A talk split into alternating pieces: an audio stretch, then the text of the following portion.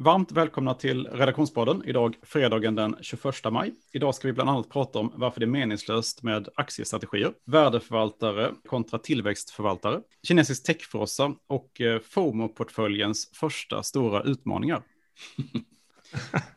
oh, det läskigt det sista. Vilken inledning. Jag är säker på att jag ska vara med idag. det kan väl bli kul. Och med oss idag är Per. Hej, kul att vara här. Eh, Jesper. Hej, hej. Och eh, Martin. Halloj. Och jag, Karl. Ja, vi har haft en väldigt slagig börs. Fortsatt mycket eh, inflationsoro senaste veckan. Men eh, de senaste två dagarna tycker jag lite grann att det har vänt upp och blivit lite mer positivt. Men en del då som är negativa säger att det här har med den stora optionslösensdagen att göra, som är idag. Hur ser ni på läget? Jag skulle gissa att det kommer vara fortsatt slagigt framöver också. Att det är positivt. Två dagar ska man ju inte blåsa fan över helt. Den här inflationsoron kommer nog att bära med oss ganska länge tror jag. Jag, jag såg en kul datapunkt på det där var att Factset hade gått igenom de amerikanska kvartalsrapportkonferenserna och räknat hur många gånger ordet inflation förekom. Mm. Eh, och jag, jag såg inte hur många gånger det förekom, men det var i alla fall den högsta noteringen på tio år. Så att det är både makroekonomer och företagen själva och aktieanalytiker är ju, har ju det här högt, högt på agendan. Eh, och det tror jag inte blåser över på nolltid. Så att eh, det kommer nog vara fortsatt ganska stora rörelser skulle jag gissa, åtminstone några veckor till. Jag, jag uppfattar det som, när jag pratar med förvaltare, att eh, många, eh, jag ska inte säga att de famlar, men, men eh, det är svårt. Det är det alltid, men, men att det är på något sätt så många variabler nu som påverkar och kan påverka börsutvecklingen. Och det, vi har ju dels det inflationen som Martin nämner, men vi har också hela den här äh, sektorrotationen med öppna upp ekonomier. Vi är mitt inne i det. Det ser ljusare ut åtminstone nu. Eh, vi har, eh, om man tar tillväxtaktier som har kanske, ursäkta, många pratar om att det kommer nog bli ganska tuffa jämförelsetal framöver. Det vet vi inte, men, men, men det låter logiskt. Så att utifrån det så kan man nog räkna med att den här slagigheten fortsätter. Det, det, det låter ganska rimligt. Det, det, är lite för många frågetecken helt enkelt. Mm. Vad tror du Per? Nej, men jag, jag håller ju delvis... Nej, men jag tror att det kommer ju vara väldigt stökigt. Tror jag. De här, den här perioden vi har varit inne i och kommer att fortsätta. Och precis eh, jag, jag tänkte jag reflekterar lite på det Jesper, du skrev igår i, i mejlet. Det var lite tankvärt faktiskt. Det här att lite vem du intervjuar eller man pratar med. Är det en värdeförvaltare så då tror man att värde har, det är en revansch man är inne i. Och det här är bara början. Eh, pratar man med tillväxtförvaltare som jag har pratat med några, de bidar ju sin tid lite och ja, men det kommer att vända. Jag kan inte Eh, börja köpa in värdebolag och så där, för det är inte min strategi och jag kanske inte kan det särskilt bra, den typen av bolag. Så det är ju lite, vem man pratar med får man lite olika svar och det, det är en stor osäkerhet där ute. Men jag tror att inflationsdatan och är, är inflationen uthållig? Det, det tror jag kanske kommer vara nyckelfaktorn här när vi och ser det i höst. En, en annan intressant, eh, Kalle inledde med att vi ska berätta varför det är omöjligt med aktier, man måste ha indexfonder. Men, men mm. någonting som har hänt de senaste vad kan det vara, två decennierna och sånt där kanske, det är ju att vi har fått så oerhört många fler fonder. Väldigt många specialiserade fonder, sektorfonder, mm. länderfonder och så vidare. Och det är klart att om jag sitter och förvaltar en techfond eller en eh, Kinafond eller en hälsovårdsfond då är det klart att jag kan inte säga nej, nu tror jag inte på den här sektorn, nu går jag all in i något annat. Man måste ju på något sätt hålla sig inom sitt område och då är det klart att det är ju bra för oss som är intresserade av fonder, men det gör ju också på något sätt det här du inledde med. Är du värdeförvaltare? Ja, det tror fasiken att du gillar värdebolag. Är du tillväxtförvaltare, klart du vill ha tillväxtaktier. Det går inte att säga något annat. Eh, och, och, det som man har i åtanke att man är nog ganska färgad av det man förvaltar. Ja, det är fara om, om man hela tiden försöker maximera och tajma varenda trend som kommer och går så är det väldigt stor risk att man inte ligger först utan att man, man byter precis när, när trenden är på slutet och att mm. man hamnar snett. Så att man måste ju ändå bestämma sig lite för vad man, vad man tror på långsiktigt och, eh, hålla sig åtminstone grundläggande till det. Ja. Så kan man ju för att det är kul hoppa lite fram och tillbaka men, men, men att alltid försöka maximera varje trend då tror jag att man får det väldigt svårt. Det, det, är precis den här studien som jag kikade på kommer fram till då att då är det en matematiker som heter Dietmar Hillebrand som har kollat på den amerikanska aktiemarknaden 74 år bakåt. Och det han kommit fram till där är väl i princip att alltså, man ska investera brett och mm. man ska investera i, i saker som har låga transaktionskostnader. Och eh, han har då liksom testat så här lite hur olika strategier fungerar under den här 74-årsperioden också. Och eh, till exempel då att eh, köpa aktier som fallit mycket och så sälja de som har gått bäst. Om man hade gjort det regelbundet då sedan november 1926 fram till december 2020, de amerikanska börserna, så skulle man i genomsnitt ha förlorat 6,74 procent per år då. Så det är ju ingen speciellt bra strategi att köpa förlorare. Något bättre då var det man kallar för värdestrategi, det som Warren Buffett kör. Och eh, den här strategin då skulle ungefär ha gett, om man gör, applicerar på hela aktiemarknaden, skulle gett 3,5 procents avkastning per år. Men om där, däremot eh, håller sig till index då, under den här eh, 75-årsperioden, så skulle man ha avkastat 7,87 procent per år. Och dessutom hållit nere sina transaktionskostnader väldigt mycket. Så att eh, egentligen visar den här studien det som massa andra studier också har visat. Det är, bara svårt, det... det är svårt att bottenfiska. Exakt, hur svårt är det? Det här eh, vår sista relationspodd med andra ord. Man kan väl säga, det de också kommer fram till att vissa, under vissa tidsperioder fungerar ju strategier mm. väldigt bra då. Så att eh, det kan ju funka kanske under tio år, liksom, en viss mm. strategi. Men, eh, men om man tar på riktigt lång sikt, alltså en hel livstid, då, så så ska det inte funka speciellt bra. Och sen kan man ju som liten privat sparare, är inte alltid helt jämförbart med hur en större förvaltare skulle kunna agera som har eh, sina mandat eh, och, och annat förhålla sig till. Som småsparare kan man ju vara lite mer rörlig och eh, ja, man har sin egen strategi som kan funka. Och man kanske känner till vissa bolag väldigt, väldigt bra. Mm.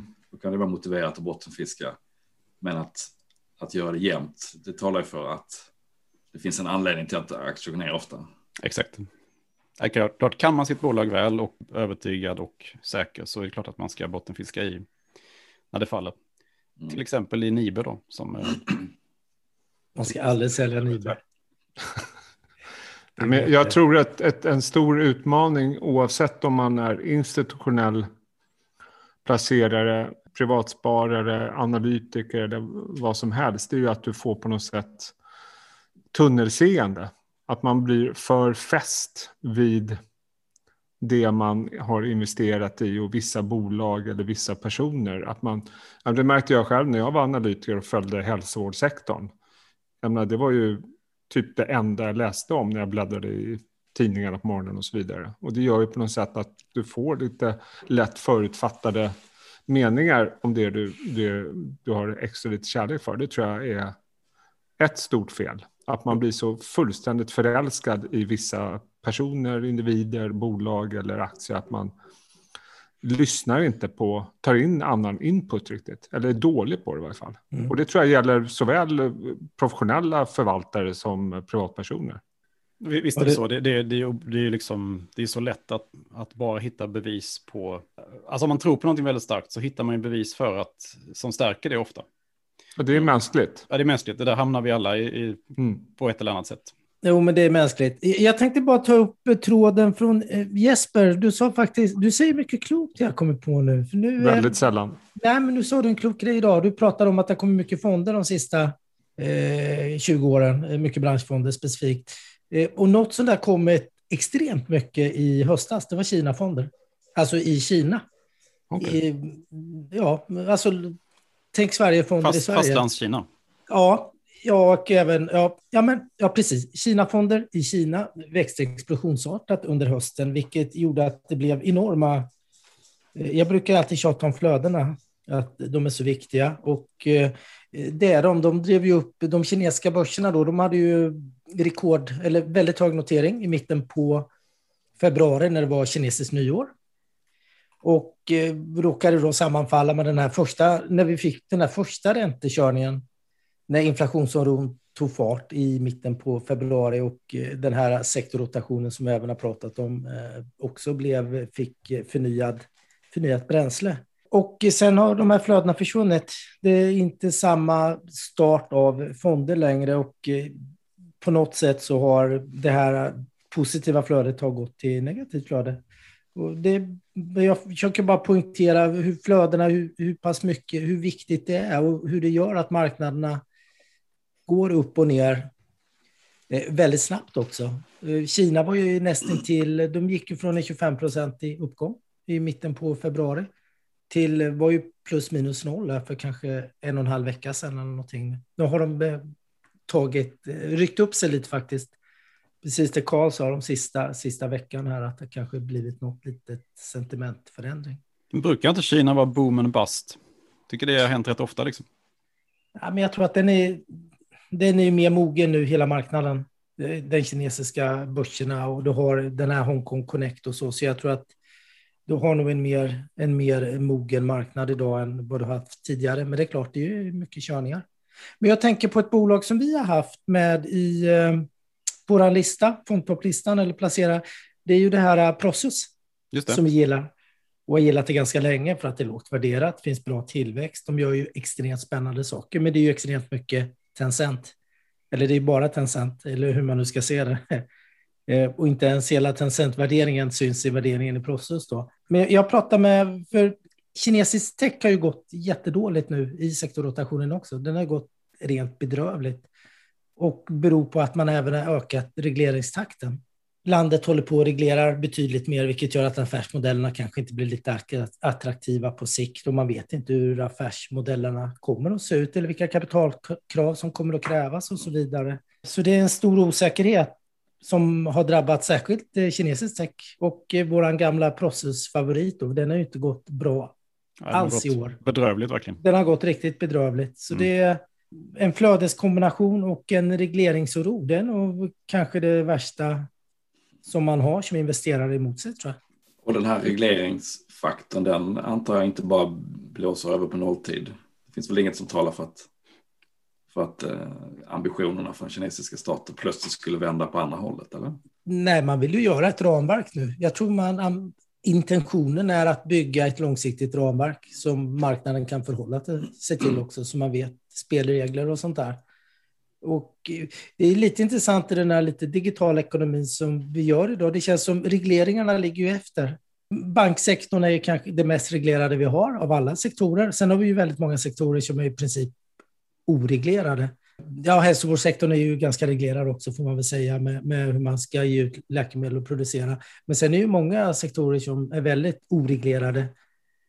Eh, och vilket den digitala sektorn har varit mycket då. Men det blev liten tror jag ögonöppnare blev när den Ant, eh, Ant Group, kommer ni ihåg den här stora IPOn som skulle göras i november? Och enligt de jag har pratat med då, då, då lämnar man ju väldigt mycket information i, i prospektet till investerare. Och det här hamnar ju även på den kinesiska regeringens bord såklart. och även när de började läsa så var det massor med saker i det här som inte de hade kontroll på. Det, de, Ant Group hade, stod för 10 procent av alla konsumtionslån i Kina. Det hade man ingen aning om. Man visste att det var mycket, men inte att det, det var en sån riskfaktor och så. Då.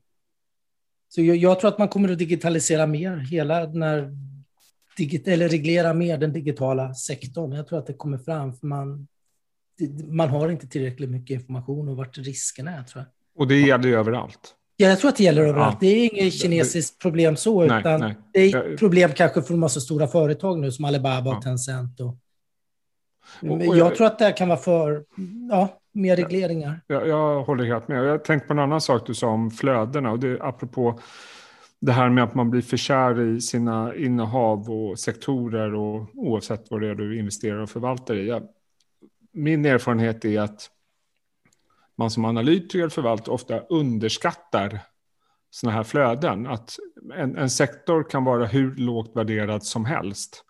Men om flödena av någon anledning, om det beror på ränta, inflation, eh, konjunktur, inte rör sig åt den sektorn så spelar det ingen roll. Och det kan ju gälla på att aktier går ner också. Jag menar, vi har ju sett massa techaktier gått ner sista tiden som har fullständigt fantastiska vinstsiffror och så vidare. Men om flödena inte går dit så spelar det ingen roll hur högt man skriker. För det är, inte, det är liksom out of fashion. Och jag, jag tror jag nämnt den här podden förut, eh, under ITH-sen på 2000-talet där i början, när jag följde hälsovård. Det var inte ens en förvaltare som ville prata med oss om de casen. För det var helt out of fashion. Sen kunde P-talen komma ner hur mycket som helst. Och sen helt plötsligt vände det. Så att eh, man får liksom inte underskatta det där. Liksom, att aktier och sektorer kan gå ned även om fundamenta ser oerhört starkt ut. Sista köparen eller säljaren som sätter priset på något sätt. Så det blir en marginalmarknad på det sättet. Ja. Sen, sen, brukar det alltid korrigeras i längden om det är bra bolag och så vidare så kommer det alltid tillbaka. Men, men det kan ta tid. Det är min erfarenhet. Och, och jag menar de passiva flödena och så vidare har inte minskat de senaste decennierna. Nej, och de minskar ju inte nu när Karl Lans berättar om den här formidabla akademiska studien heller. Nej. Det, det, är väl inte nytt i och för sig att, att det är så. Nej. Eh, men, men man kan väl säga att för en, eh, liksom, en liten småsparare så att säga så är det väl egentligen bättre att bara köpa en indexfond liksom, som inte kostar någonting eller väldigt lite. Och framförallt om man inte har tid att ägna sig och verkligen eh, djupdyka i enskilda bolag eller sektorer så är det väl ett jättebra alternativ. Ja, visst är det det. Det ena, jag skulle säga det ena utesluter inte det andra. Man kan ju ha en Nej, del av portföljen eller sitt pensionssparande i, i en viss typ av fonder, indexfonder till exempel med låga avgifter. Och sen så kan man ha en del i aktier om man tycker det är spännande att följa det. Då kan man ha en FOMO-portfölj har jag hört. Ja, det kan man. Det är populärt. Mm, vissa skaffar sig det. Ja, det måste ha tagit lite stryk nu här. Med din bitcoin-trade tänkte jag på. Aj, ja och nej skulle jag säga. Eh, aktiedelen, jag stoppar ju in sex aktier i den. Den mm. har gått ganska bra faktiskt. Upp nästan 3 procent. Ah, du ser. Där, det, det, det den, den klarade prövningen. Liksom. Ja. ja, den klarar prövningen. Embracer och Sinch. Ja, men Embracer gick ju som en raket igår. Ja, ja verkligen. Bra rapport också. Ja. Eh, men eh, om man säger så här, den tack och lov lilla kryptoinslaget i portföljen har eh, Fick en tuff start. agerat annorlunda. Jag har fått en tuff start kan man ju lugnt säga. Har du Det har varit en eh, helt eh, galen utveckling på, eh, på kryptomarknaden. Men först var det ju Musks olika utspel och sen Kina. eh, Kina. Ja, kinesiska kineserna. institutioner som inte skulle få, eh, få, handla av kryptovalutor. Och sen så var USA igår ute och pratade om att vissa affärer över vissa belopp måste deklareras. Över 10 000 dollar eller? Något sånt där. Ja, jag tror det var det. Mm. Så att eh, alla de här kryptovalutorna har ju gått rakt ner i botten och sen så stack de rakt upp.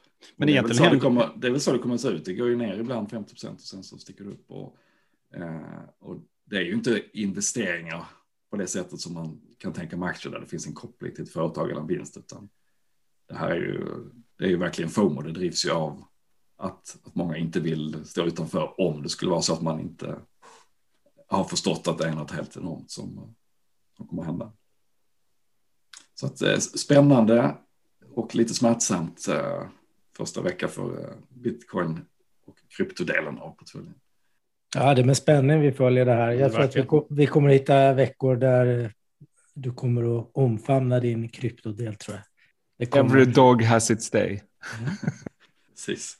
Du sitter här i podden Ja, det är med ett inget gigantiskt för- leende. Liksom. Inget för fegise. Har ni gjort några andra affärer och sådär? Någonting nu? Eller känner ni? Jag känner att det är jätteosäkert, lite det vi inledde med. Jag har inte gjort någonting. Men jag är ju typiskt sån där som den här forskaren pratar om att man, man överskattar sin förmåga. Liksom. För att jag tror att man kan plocka upp aktier när de har fallit mycket och så. Så att jag har fortsatt handla lite grann. Jag har köpt eh, Thermo Fisher, har jag ökat på i. Och eh, köpt lite i ytterligare i Coursera också, det här eh, utbildningsplattformen. Men i annat fall så ligger jag ju kvar och eh, hoppas på en vändning någon gång. Och eh, successivt går det över till indexfonder. Exakt. jag, har jag har faktiskt gjort det lite grann i min tjänstepension. Jag har börjat köpa lite mer indexfonder den här veckan också. Ja, jag har inte gjort någonting från min sida faktiskt. Nej, jag säger som jag säger i varje podd, jag blir allt mer övertygad om att det är hälsovård man ska vara i på sikt. Men det är också ett beslut att inte göra någonting. Nej, men alltså jag funderar ju mycket på, och det gör ju alla givetvis, det är, jag är inte unik på något sätt även den här gången, det är ju att vad är det som händer efter pandemin är över? Alltså jag har ju den här bilden framför mig att det kommer bli några månader med fullständig eufori liksom. restauranger, resor, skumdiskon, vad vet jag. Men frågan är om det är liksom den långsikt, vad är den långsiktiga trenden av det här? Vad är det liksom som kommer bli konsekvenserna av det här? Tror Strukturella allting- förändringar. Tror du inte att allting bara går tillbaka till det vanliga? Liksom? Ja, det är ju ett, ett scenario, absolut. Gick du på mycket skumdisco innan pandemin? Oj, oj, oj. Oj, oj, oj. När var jag inte på skumdisco?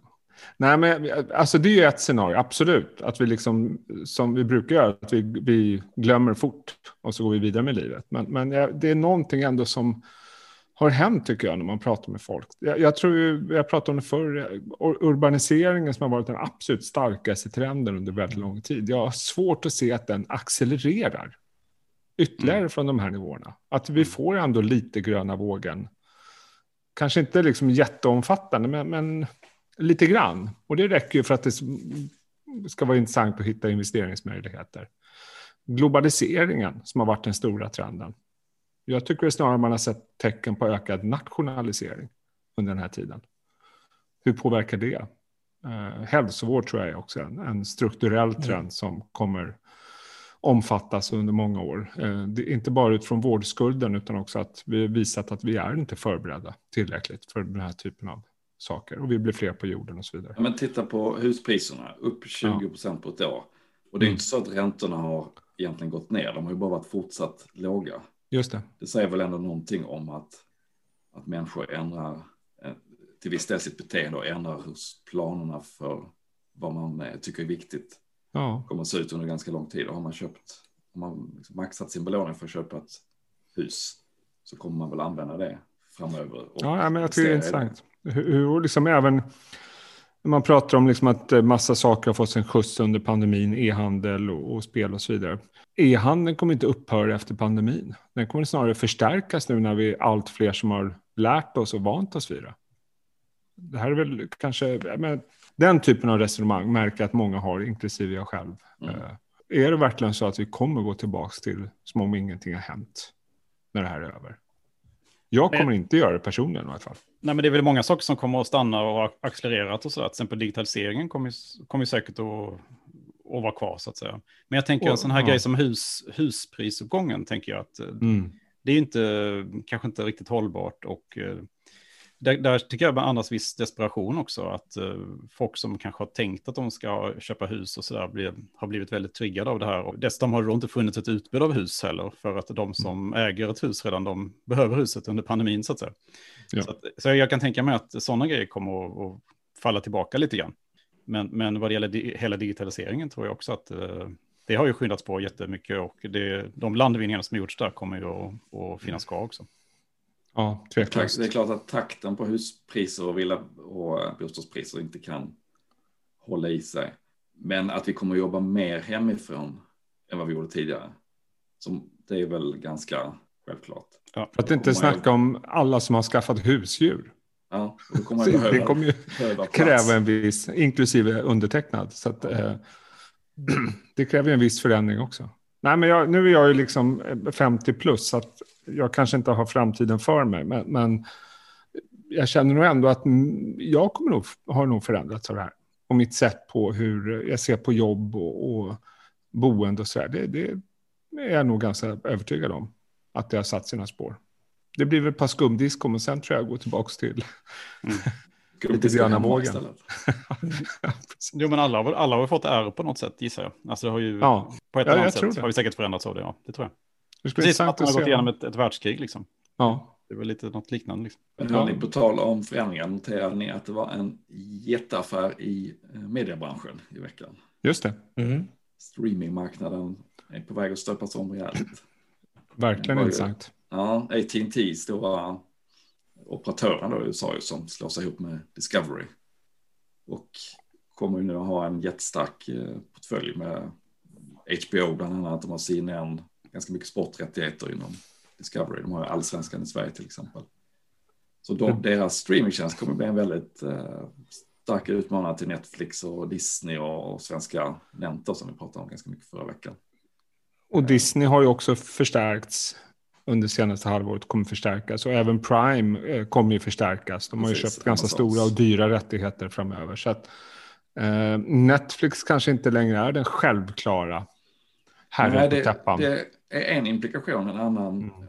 spaning på det här är ju att AT&T då som operatör är inte ensam om att, att gå ur den här eh, trenden som alla gick på bara för några år sedan. Att, att operatörer då också skulle äga innehållet. Att de inte bara skulle vara en så att säga, möjliggörare av att se på saker.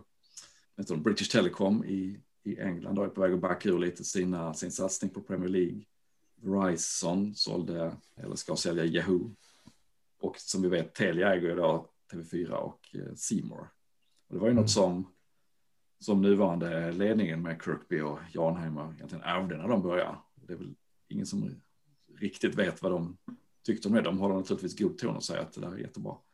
Men eh, det blir intressant att se om de, om de kommer gå samma väg och, och, och backa ur sitt medieägande eller om de verkligen gillar att ha det där inhouse. Så att supermånga implikationer egentligen på, på den här vändningen där alla satsar stenhårt på streaming och där operatörerna backar ur att äga, sitt, äga också innehåll.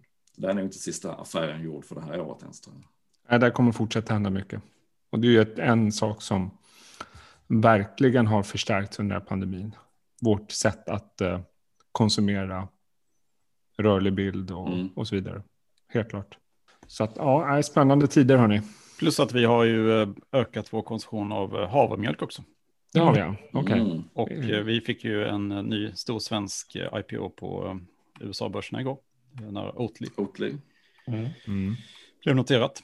Hur gick den noteringen? Jag missade det helt. Aktien slutade upp nästan 20 procent. Men det var väl upp över, långt över 30 procent direkt. Så att den blev ju faktiskt väldigt lyckad då. Det är ju många, många som har gått snett annars senaste tiden. Så att, men det är väl frågan om det håller i sig. Ja, de gick väl in på en värdering på 10 miljarder dollar tror jag och sen så upp idag en bit på det. Så de är väl och nosar på 100 miljarder svenska då i börsvärde. Precis, ja. Checkin.com fick ju en fin notering också. Vad var den kom in på? 15,50 nu står den i 41. Dag två eller något sånt där. Mm. Det får väl anses vara. Erik Selin är med på ett hörn där så att eh, det lyfta på hatten igen då. Mm. Eller hur? Det är ändå intressant att det, noteringar går ju fortsatt, vissa noteringar går ju väldigt bra fort, fortsatt då, i alla fall. Mm. Så att det är, inte, det är inte rakt över dåligt. Linas matkasse gick dåligt. Så att det, är, det är lite mer variation känner jag Mm. i noteringarna. Det, det kanske Lite- håller på att bli lite, lite mer normaliserat, tänker jag också. Alltså och det är väl bra. Att inte, precis, att inte allting bara går Ja. upp, utan man är lite mer kritisk och kanske... Och det här inflationsoron så att säga gör kanske att man börjar titta lite mer på, på riktiga eh, multiplar igen. Eller, eller lite mer hårda multiplar. Eh, Ja. Så att det kanske mer, går mot en mer normaliserad marknad igen. Vi tappar lite Precis. vinster och inte bara försäljningssiffror. Kanske. Precis. Och det kanske är en effekt av att pandemin klingar av också, att vi gör det. Ja. Mm. Normalisering. Tänk att man skulle tycka det var så sexigt ord. Mm. Eller hur? Ja. Ja, ja, jag fick precis, eh, apropå vaccinering, jag fick precis besked från min hustru som fick sin första spruta nu. Eh, Och där på den platsen hon gick i Stockholm så vaccinerar de 2200 personer per dag. Och det är ett ställe av, jag vet inte hur många. Det går Ja, det fort nu. Mm. Ja, det går fort. Jag tycker mest man läser i media om att det går långsamt. Jag får intrycket av att det går jättefort. Men det är kanske bara för att det är min grupp som vaccinerades nu. Som jag Ja, tror det. Din och min Jesper. Vår just grupp. på, just på det området verkar ju Sverige faktiskt ligga lite vassare till än de andra nordiska länderna. Att vi har kommit lite längre i vaccineringen. Och man poängterar ju det väldigt mycket i alla fall. Mm. Ja, men sen hörde jag någon som sa att vi räknar annorlunda. Vi räknar bara vaccinerade över 18 år. Medan de andra tar hela populationen. Men vad vet jag? Jag har ingen aning. Jag bara känner att där, där jag var, och det har du, kan du också vittna om Per, det, där går det undan. Mm. Där är det, är, det är fabriker Mm. som bara plöjer. Så att eh, hatten av för de som sliter med det, tycker jag i alla fall. Såklart.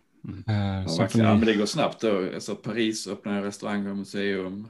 EU öppnar ju för det här vaccinpasset nu. Just det. SFIO kommer att öppna i första juni tror jag. Och vi förlänger öppettiderna första juni också. Ja, Mm. Cloetta så jag gjorde ett litet ryck där. Jag vet inte om det var enbart på att biografen öppnar igen, men det är klart deras lösgodisförsäljning har ju varit stor huvudvärk. nu ska vi ner och gräva i skålarna Ja, nu igen. ska vi proppa huvudet i, i skumtomtarna igen. Ja, det är väldigt intressanta tider. Ser fram emot den här sommaren faktiskt. Och hösten, än så länge. En sak i taget. En sak i taget. En vecka i taget. Ja, och det var som sagt sista relationspodden då eftersom våra råd och är helt Allt- meningslösa. Allting är helt meningslöst egentligen. Ja. Från och med nu lägger vi Ja, men- ner allt. allt. Men det finns ju många undervisningar, många undersökningar som visar det du är inne på Kalle, att det är Ja, visst. väldigt svårt att slå index. Ja, Men det finns ju också det- väldigt många exempel på att, på att det går. Och skulle jag vilja flika in, det finns ju också ett annat värde än att kanske slå index med någon procentenhet hit Mm. eller dit. Det finns ju en... eh, Följa marknaden är ju, är ju intressant av allmänbildnings och eh, att det är kul att bara... Men det är väl som vår Följa vad som chef, chef brukar säga, att alltså en hobby får ju kosta pengar. Liksom. Ja. Så att det, samma gäller väl för aktiemarknaden. Mm. Men det är väl lite grann sådär att som jag pratade med, var det, Kristina Salberg som är sparekonom på Compriser. Hon sa ju någon samtal med att men historien skrivs ju av vinnarna. Jag menar, vi vet ju hur det är vid årsskiftet. Då ser vi alla de här all time high-graferna på Twitter Mm. överallt. Mm. De som inte har det, ja, de publicerar förmodligen inte de graferna. Så att man får ju intrycket av att alla tjänar hutlöst med pengar och slår index. Och så är det ju inte. Nej, verkligen inte.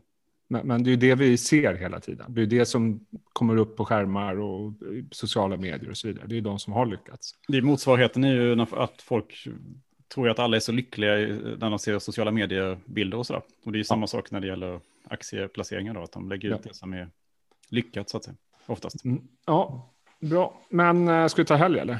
Det gör vi. Ja, det gör vi. Vi- Det gör vi. Tack för att ni har lyssnat på oss. Och så önskar vi alla en jättetrevlig helg. Sköt om er. Hej då. Hej då. Hej då.